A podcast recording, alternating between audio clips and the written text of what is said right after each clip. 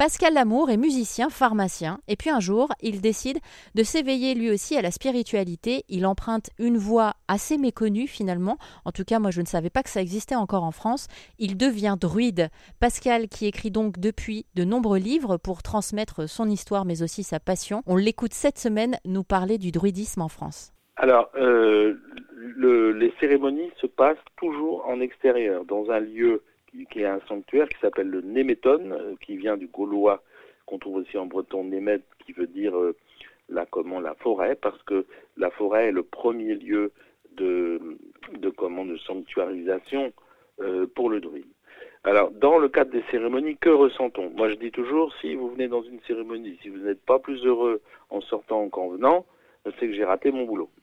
Ça, c'est la première chose. Donc, effectivement, il y a une, énergie partagée, euh, il y a une énergie que tout le monde ressent, et il y a une libération d'un certain nombre de choses, surtout à la Samin, où on prend bien conscience qu'on change de, saison et que on va pouvoir euh, avancer. Après, il y a des gens qui ont des capacités euh, qui, qui, apparaissent peut-être plus facilement, j'ai la chance d'en faire partie en ce qui concerne le lien avec l'autre monde, avec le monde des esprits, effectivement. Alors après, c'est quelque chose que j'ai beaucoup travaillé.